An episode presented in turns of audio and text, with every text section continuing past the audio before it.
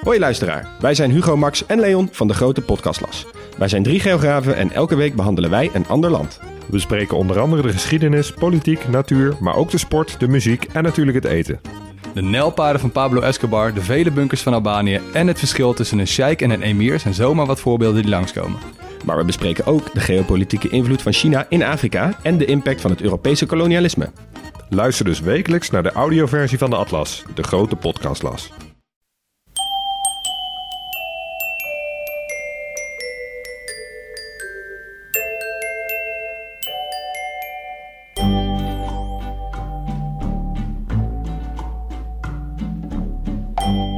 Welkom bij aflevering 185 van de Echt Gebeurd podcast, waarin waargebeurde verhalen worden verteld door de mensen die ze zelf hebben meegemaakt.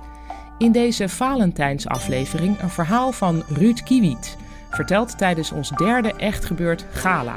Het thema van die avond was tieners.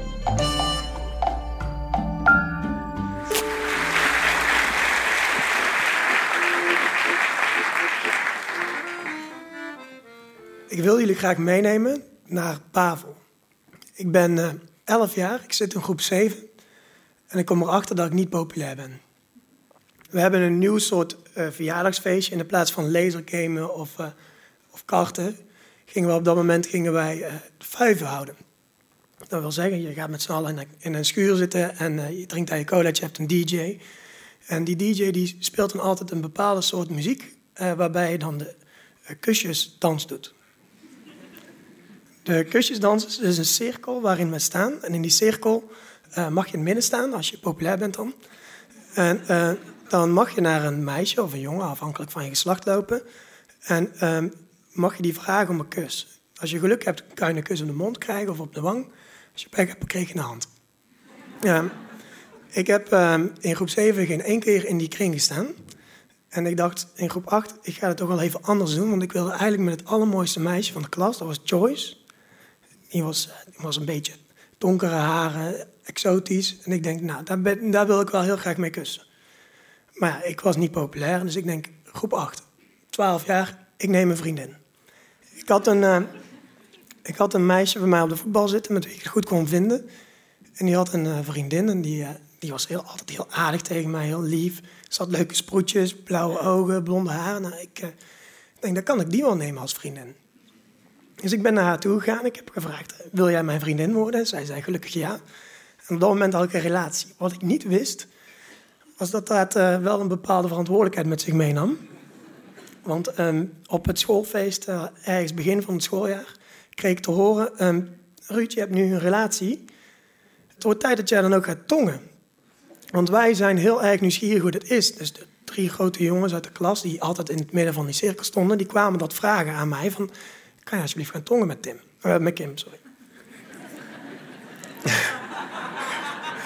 um, grote jongens. Dus ik, uh, ja, natuurlijk. Uh, dat ga ik doen. Ik uh, kwam er al rap achter dat het eerstvolgende schoolfeest zou bij Jeroen zijn. En dat zou over drie weken zijn. Ik kwam er ook al snel achter dat ik niet de enige was aan wie ze het hadden gevraagd. Ze hadden het aan twee anderen die dezelfde tactiek hadden toegepast ook gevraagd. Dus wij zouden met zes man zouden wij gaan zoenen. Ja, ik wist niet wat ik moest doen. Ik was eigenlijk al lang blij dat ik uh, een kus kreeg van iemand anders dan mijn moeder. Dus uh, ik wist niet. Uh, ik had drie weken, dus ik wist wel dat ik een deadline had. Dus ik ging in mijn hoofd af, wie kan ik dan het beste vragen? Zodoende kwam ik uit bij mijn 2,5 jaar oudere broer. mijn broer die was in de tweede klas middelbaar al. ik had hem wel eens horen praten over meisjes. Ik wist ook dat hij populair was, want hij, hij keepte op dat moment bij Willem II. Dus hij sportte veel en hij zag er goed uit. En ik had ook een goede band met mijn broer, dus ik ga op een avond, uh, hij zit zijn, uh, zijn huiswerk te maken, ga ik naar zijn uh, kamer toe, volledig vol met Ajax-posters, ga ik op zijn Ajax-dekbed zitten. En ik vraag hem, terwijl hij huiswerk aan het maken is, ik vraag hem, Bob, um, hoe moet je eigenlijk tongen? hij legt zijn pen neer, hij draait zich naar mij toe. En hij zegt, nou ja, er zijn een hele hoop dingen die je eigenlijk niet moet doen. En er zijn eigenlijk een paar stappen die je wel moet doen. Eerst wat je moet doen, je moet een uh, kauwgompje van tevoren.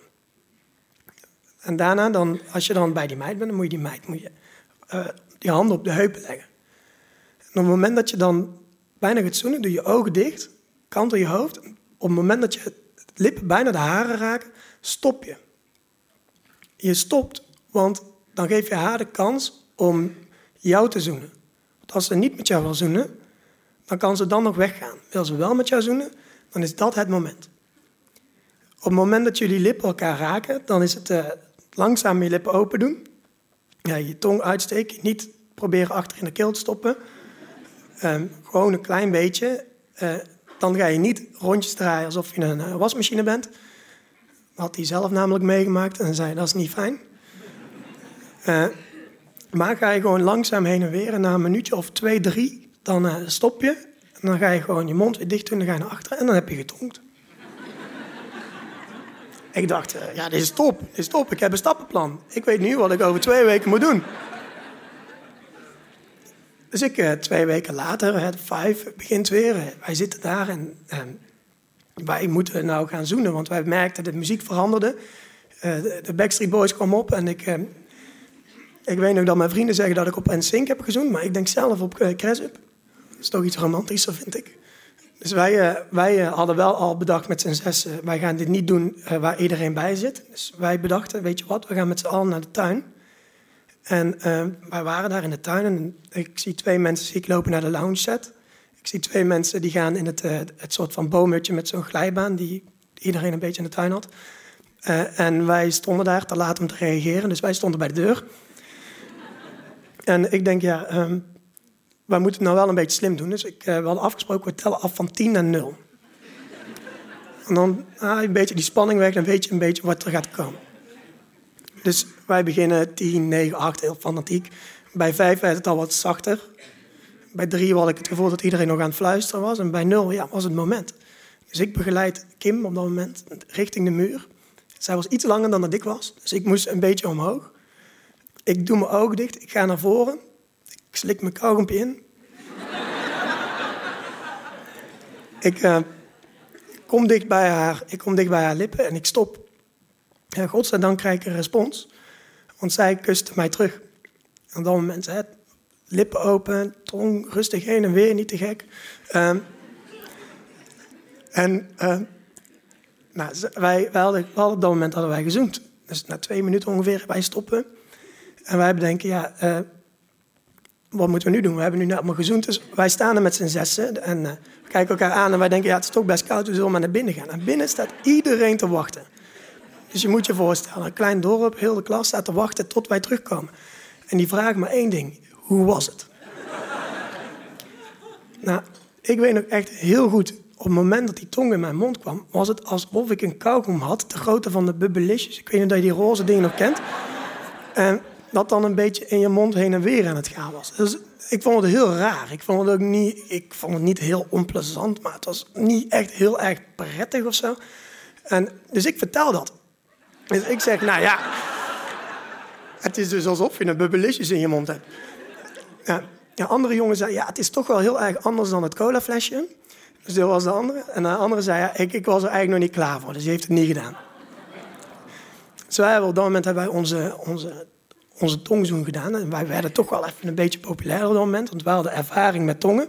Dus dat maakt ons anders dan de rest. Dus wij hebben nog een, eh, Kim en ik hebben nog een, een maand ongeveer een relatie gehad. En tegen het einde van het schooljaar dachten wij, ja, andere scholen, andere middelbare scholen. Dus het is tijd om het uh, uit te maken. Dus op dat moment hebben wij het uitgemaakt. Maar toen dacht ik, ja, het is eigenlijk wel een mooi moment om nou te proberen bij Joyce. Want ja, ik heb een ervaring rijker dan de rest van de klas. En, ben misschien niet de populairste, maar ik had de afgelopen keren wel iedere keer een meid die mij een kusje gaf op de kusjeskring. Dus ik denk, ik ga het gewoon proberen. Dus er komt inderdaad weer mooie muziek op. En ik denk, ik ga er gewoon naartoe. Dus ik stap af op Joyce. Mijn uh, stoute schoenen aangedaan en ik vraag aan Joyce, Joyce, wil je met mij zoenen? En Joyce zegt kaart nee. Dankjewel.